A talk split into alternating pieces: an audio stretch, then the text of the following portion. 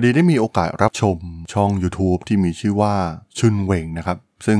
มีเนื้อหาที่น่าสนใจมากๆนะครับ เพราะว่าเขาได้พูดถึงหัวข้อที่ว่า the fall of Singapore largest company นะครับ ซึ่งแน่นอนว่านั่นก็คือบริษัท Sea Group ที่เป็นเจ้าของแพลตฟอร์มอย่าง s h อ p e e การีนานะครับในช่วงการแพร่ระบาดของโควิดเนี่ยเคยก้าวขึ้นมาเป็นบริษัทที่มีมูลค่ามากที่สุดในสิงคโปร์นะครับมากกว่า 3 บริษัท ถัดไปเนี่ยรวมกันซะอีกนะครับ ซึ่งล้วนแล้วแต่เป็นเครือข่ายธนาคารยักษ์ใหญ่ของสิงคโปร์แทบจะทั้งสิ้นนะครับแต่ด้วยความมั่นใจจนเกินเหตุนะครับของผู้ก่อตั้งอย่างฟอเรสต์ลีเอง การเติบโตแบบหลอกๆนะครับในช่วงการแพร่ระบาดของไวรัสโควิด -19 ซึ่ง demand มันล้นมากๆนะครับเพราะว่าคน ไม่สามารถออกไปไหนได้นะครับ กิจการของ Sea Group เนี่ยก็ได้รับประโยชน์ไปเต็มๆนะครับ ทั้งเรื่องของเกม ทั้งเรื่องของการช้อปปิ้งออนไลน์นะครับ ก็ทำให้มูลค่ากิจการเนี่ยพุ่งสูงมากๆ มูลค่าหุ้นก็พุ่งสูงมากๆนะครับ หลังจากนั้นก็มีการขยายกิจการออกไปในหลาย ๆ ประเทศนะครับ จนทำให้สุดท้ายบริษัทแห่งนี้เนี่ยทุกวันนี้เนี่ยกลายเป็นบริษัทที่เติบโตแบบขึ้นขึ้นลงลงนะครับ อย่างกับรถไฟเหาะเรื่องราวเรื่องนี้มีความน่าสนใจอย่างไรนะครับ ไปรับฟังกันได้เลยครับผม You are listening to Geek Forever podcast. Open your world with technology.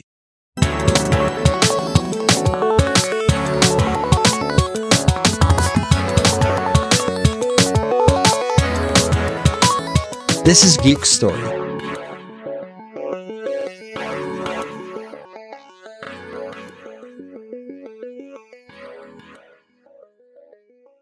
สวัสดีครับ ผมดนทราดนจากดนดนบล็อกนะครับ และนี่คือรายการ Geek Story นะครับ รายการนี้เล่าเรื่องราวประวัติทางธุรกิจเรื่องราวทางธุรกิจเทคโนโลยีที่มีความน่าสนใจนะครับ ใน EP นี้มาพูดหนึ่งประเด็นหนึ่งนะครับ พอดีเพิ่งได้มีโอกาสไปรับชม YouTube ช่องหนึ่งนะครับ น่าจะเป็นจากสิงคโปร์เลยด้วยซ้ำนะครับ มีเนื้อหาที่น่าสนใจมากๆนะครับกับหัวข้อที่ว่า The Fall of Singapore Largest Company ซึ่งใน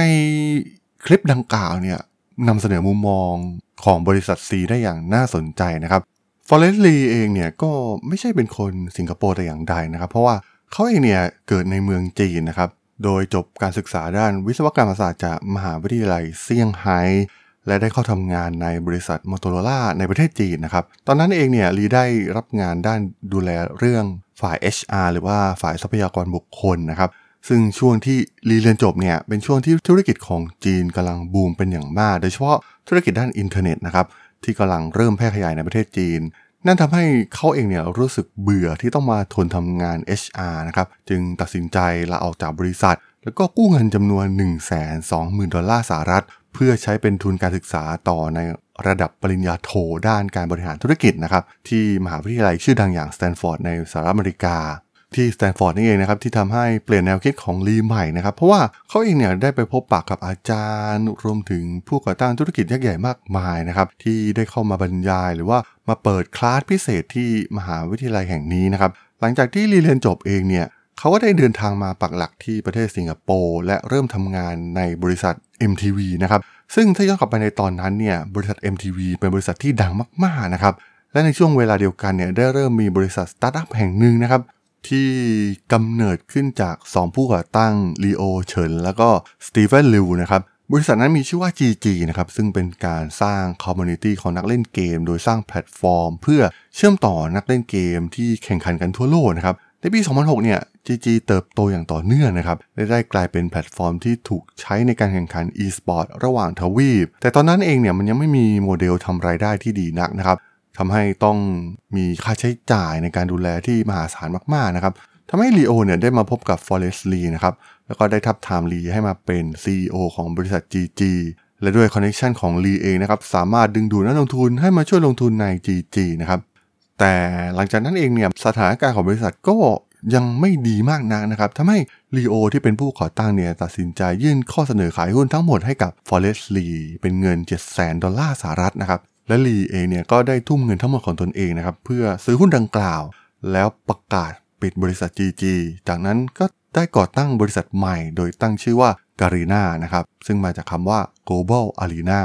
มีการเปลี่ยนโมเดลธุรกิจสร้างรายได้หลักจากผู้ใช้งานนะครับ แทนที่จะรับส่วนแบ่งจากโฆษณาทำการซื้อลิขสิทธิ์เกมออนไลน์ที่ประสบความสำเร็จมาแล้วในต่างประเทศมาเปิดให้บริการในสิงคโปร์ จุดเปลี่ยนครั้งสำคัญก็คือการที่ได้ลิขสิทธิ์เกม League of Legends ในปี 2010 นะครับ ซึ่งเป็นเกมที่ได้รับความนิยมสูงมาก สร้างรายได้ให้กับกาลีนาอย่างถล่มทลายนะครับ ตำนานของกาลีนาก็ได้เริ่มต้นณวันนั้น และการเติบโตของธุรกิจอีคอมเมิร์ซที่กำลังเติบโตในแถบ Southeast Asia นะครับทำให้ลีเองเนี่ยก็เปลี่ยนบริษัทมาเป็น C นะครับ แล้วก็สร้างแพลตฟอร์มอย่าง Shopee ซึ่งถือว่าเป็นหนึ่งใน แพลตฟอร์มที่เติบโตเร็วที่สุดแห่งหนึ่งของโลกเลยนะครับ ถ้าเป็นแพลตฟอร์มทางด้านอีคอมเมิร์ซเรียกได้ว่าลีเองเนี่ย โอ้โห อัดงบประมาณการโฆษณาอย่างบ้าคลั่งนะครับโอ้มีการนำพรีเซนเตอร์ชื่อดังต่างๆ มากมายนะครับ ทั้ง Blackpink แจ็คกี้ชานหรือแม้กระทั่งนักฟุตบอลชื่อดังอย่างคริสเตียโนโรนัลโดมาเป็นพรีเซนเตอร์ให้กับ Shopee แล้วก็ขยายกิจการอย่างบ้าคลั่งเลยนะครับ ในวิดีโอเนี่ยก็มีการวิเคราะห์ได้อย่างน่าสนใจนะครับ กับจุดเปลี่ยนที่สำคัญนะครับ ที่ทำให้ Shopee เนี่ยเติบโตอย่างรวดเร็วมากๆ นี่ก็คือการเกิดมาพร้อมกับ mobile นะครับ ซึ่งมันแตกต่างจากแพลตฟอร์มอื่นๆ ในตลาดในตอนนั้นนะครับ ซึ่งถ้าเราย้อนกลับไปจริงๆเนี่ยอย่าง Lazada เองเนี่ยก็เริ่มมาจากการเป็นเว็บไซต์มาก่อนนะครับ ซึ่งแน่นอนนะครับว่าพวกเขาก็ต้องทุ่มทุนงบประมาณมหาศาลไปกับการดูแลแพลตฟอร์มที่เป็นเว็บไซต์ ซึ่งพวกเขาก็เกิดมาจากจุดนี้นะครับ แต่ Shopee เนี่ยคิดต่างเลยนะครับ เริ่มต้นด้วย mobile ล้วนๆเลยนะครับ ก็คือเปลี่ยนพฤติกรรมผู้บริโภคทุกอย่าง ให้มาซื้อของบนมือถือ และช่วงเวลามันก็เหมาะสมมากๆ เพราะว่าตอนนั้นเนี่ยมันกำลังเป็นจุดเปลี่ยนในยุคของทุกคนเนี่ยก็ต้องหันมาใช้สมาร์ทโฟนกันแล้วนะครับ ซึ่งมันเป็นข้อได้เปรียบที่สำคัญมากๆของ Shopee นะครับเพราะว่าพวกเขาไม่ต้องทุ่มเททรัพยากรไปในหลาย ๆ ส่วน ในตอนแรกนะครับ ต่างจากบริษัทอื่นนะครับ ก็ต้องมีการ lay off บางแผนกออกไป เช่นแต่ก่อนอาจจะมีรูปแบบของ mobile web ซึ่งมันก็ใช้ไม่ได้แล้วครับในยุคปัจจุบัน แต่ว่า Shopee เติบโตมาจาก mobile ล้วนๆนะครับทำให้นี่เป็นจุดเด่นจุดสำคัญมากๆนะครับที่ทำให้ Shopee เนี่ยสามารถเข้ามาครองตลาดใน Southeast Asia ได้สำเร็จและการเริ่มต้นของพวกเขาเนี่ยก็โฟกัสไปที่สินค้าที่มันขายดีมากๆอยู่แล้วนะครับในออนไลน์ นั่นก็คือ 3 หมวดหลักๆนะครับไม่ว่าจะเป็น แฟชั่นของผู้หญิงนะครับ กลุ่ม Accessory หรือว่า Health and Beauty นะครับ ซึ่ง 3 กลุ่มดังกล่าวนี่เองเป็น key สำคัญมาก ๆ นะครับ เพราะว่าการรุกเข้าไปใน 3 กลุ่มแรกนี้ มันเป็นตลาดที่ใหญ่มากๆ ในการช้อปปิ้งออนไลน์อยู่แล้วนะครับ ไม่จำเป็นต้องไปกระจายแบบเยอะ ๆ เหมือนแพลตฟอร์มอื่น ๆ นะครับและรูปแบบการทำงานเองเนี่ย f o r e s t l y ก็ได้รับอิทธิพลมาจากทางฝั่งประเทศจีนนะครับ เพราะว่าเขาเป็นเป็นคนจีน แล้วก็ได้เห็นวัฒนธรรมหลาย ๆ อย่างนะครับของการทำงาน รูปแบบจีนก็คือโอ้โหทำงานหนักมากๆนะครับ แล้วก็ต้องมีการปรับตัวอย่างรวดเร็ว ซึ่ง Shopee เองเนี่ยก็ใช้เวลาเพียงไม่กี่ปีนะครับ สามารถก้าวขึ้นมาเป็นผู้เล่นอันดับ 2 นะครับ ในแพลตฟอร์มอีคอมเมิร์ซของ Southeast Asia ได้สำเร็จนะครับ และใน quarter แรกของปี 2019จำนวน user ที่เข้ามาใช้งานเนี่ยก็แซงหน้า Lazada ได้สำเร็จนะครับแล้วก็พุ่งทะลุ 200 ล้านคนใน ไตรมาสที่ 2 ของปี 2019 โอ้โห มันเป็นการก้าวขึ้นมา แล้วก็เติบโตอย่างรวดเร็วแบบเหลือเชื่อมากๆนะครับ ซึ่งแน่นอนว่าคู่แข่งพวกเขาอย่าง Lazada เนี่ยก็ไม่คาดคิดนะครับว่าจะเจอกับ Shopee ที่มาเป็นคู่ต่อกรที่สำคัญ ซึ่งถ้าเราย้อนกลับไปเราจะเห็นได้ว่ามีหลากหลายแพลตฟอร์มที่คิดจะมาลุยในตลาดนี้นะครับ แล้วก็โอ้โหยอมพ่ายแพ้ไปนะครับ ทั้ง Rakuten ที่ร่วมมือกับตลาดเมื่อก่อนนะครับ ของไทยเราก็เคยมีตลาด .com แล้วก็ได้ Rakuten มาเป็น partner แต่สุดท้ายก็ต้องถอนตัวไป หรือ Eleven Street นะครับก็มาได้แป๊บเดียวนะครับ เปิดตัวอย่างยิ่งใหญ่อัดงบแคมเปญโฆษณามากมายนะครับ แต่ว่าสุดท้ายก็สู้ไม่ได้นะครับ เพราะว่ามันเป็นเกมแห่งการเผาเงิน ซึ่งหลังจากนั้นเองเนี่ยหลังจากมีการทำ IPO แล้วก็ราคาหุ้นพุ่งสูงขึ้นอย่างต่อเนื่องนะครับ มันก็ทำให้ Sea Group ของ Forrest Li เนี่ยก้าวขึ้นมาเป็นบริษัทที่มีมูลค่ามากที่สุดในประเทศสิงคโปร์ได้สำเร็จ และมูลค่าของ 4 มากกว่า 3 อันดับถัดไปรวมกันซะอีกนะครับ ซึ่งล้วนแล้วแต่เป็นธนาคารดั้งเดิมของสิงคโปร์ที่มีขนาดยักษ์แทบจะทั้งสิ้นนะครับ ซึ่งมันเป็นช่วงเวลาเดียวกับ การแพร่ระบาดของไวรัสโควิด -19 นั่นเองนะครับ แน่นอนว่าตอนนั้นเนี่ยคนไม่สามารถออกไปไหนได้นะครับ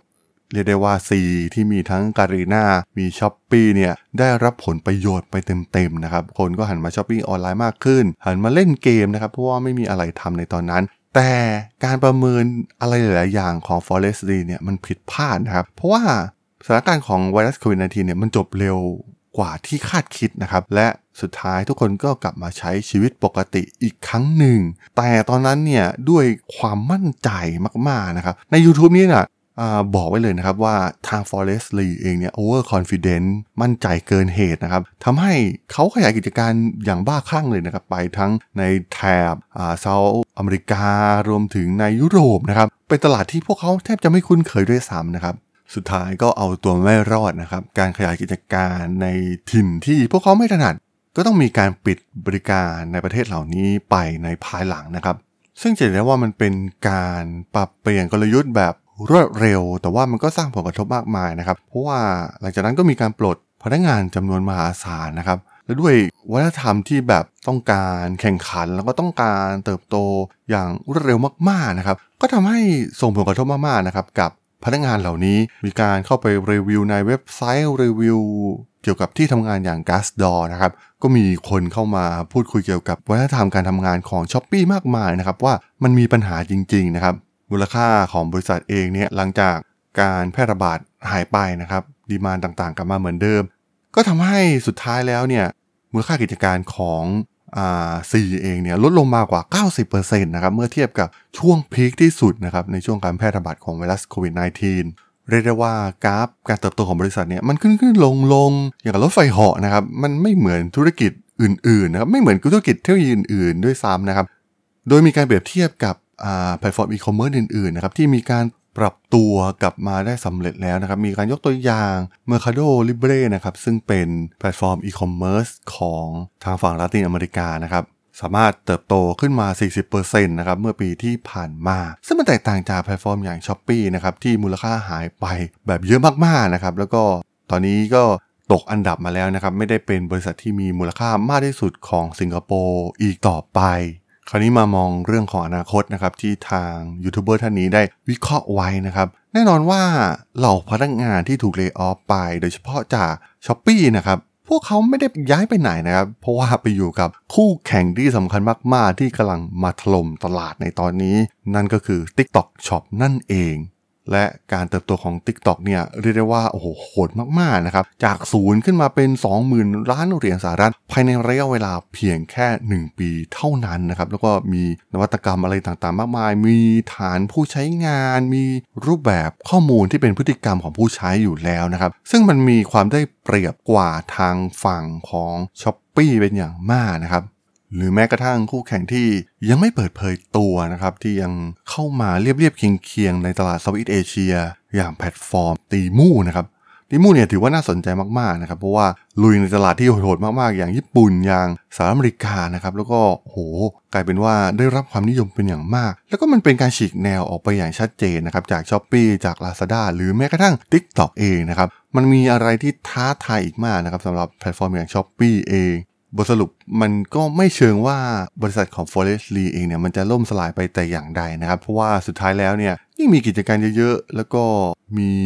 รายได้เยอะๆ มีทั้งกิจการด้านอีคอมเมิร์ซทั้งทางด้านเกมนะครับ ก็ทำให้มูลค่าส่วนตัวมูลค่าสุทธิของ Forrest Li เองเนี่ยก็พุ่งสูงขึ้นไปด้วยนะครับเขาก็เป็นคนรวยติดอันดับต้นๆของอ่าสิงคโปร์อยู่ในตอนนี้แต่ทั้งหมดทั้งมวลก็ดูเหมือนว่าอนาคตของ Sea Group หรือว่า Shopee เองนะครับมันก็มีการตั้งคำถามเพิ่มมากขึ้น และธุรกิจอีคอมเมิร์ซเองเนี่ยมันก็ใช้เงินลงทุนไปมหาศาลแล้วนะครับ ซึ่งการแข่งขันเนี่ยไม่ใช่ว่าเขาชนะเลยนะครับ เขาอาจจะขึ้นมาครองตำแหน่งอันดับหนึ่งแซงลาซาด้าได้สำเร็จ แต่คู่แข่งเสือสิงห์กระทิงแรดเนี่ยมันยังตามมาอีกเป็นพรวนนะครับ ไม่ต้องห่วงนะครับศึกอีคอมเมิร์ซยังอีกยาวไกลมากๆนะครับ แล้วก็จะขาดทุนไปอีกยาว ซึ่งมันเป็นเรื่องที่ท้าทายคนที่ทำแพลตฟอร์มนี้เป็นอย่างมากนั่นเองครับผม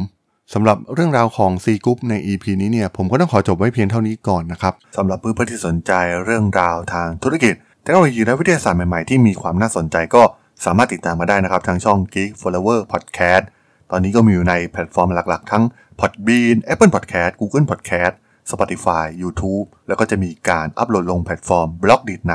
ทุกๆ ตอนอยู่แล้วด้วยนะครับ ถ้ายังไงก็ฝากกด Follow ฝากกด Subscribe กันด้วยนะครับ แล้วก็ยังมีช่องทางหนึ่งในส่วนของ Line แอดที่ a t r a d o n t h a R A D H O L สามารถแอดเข้ามาพูดคุยกันได้นะครับ ผมก็จะส่งสาระดีๆ พอดแคสต์ดีๆ ให้ท่านเป็นประจำอยู่แล้วด้วยนะครับ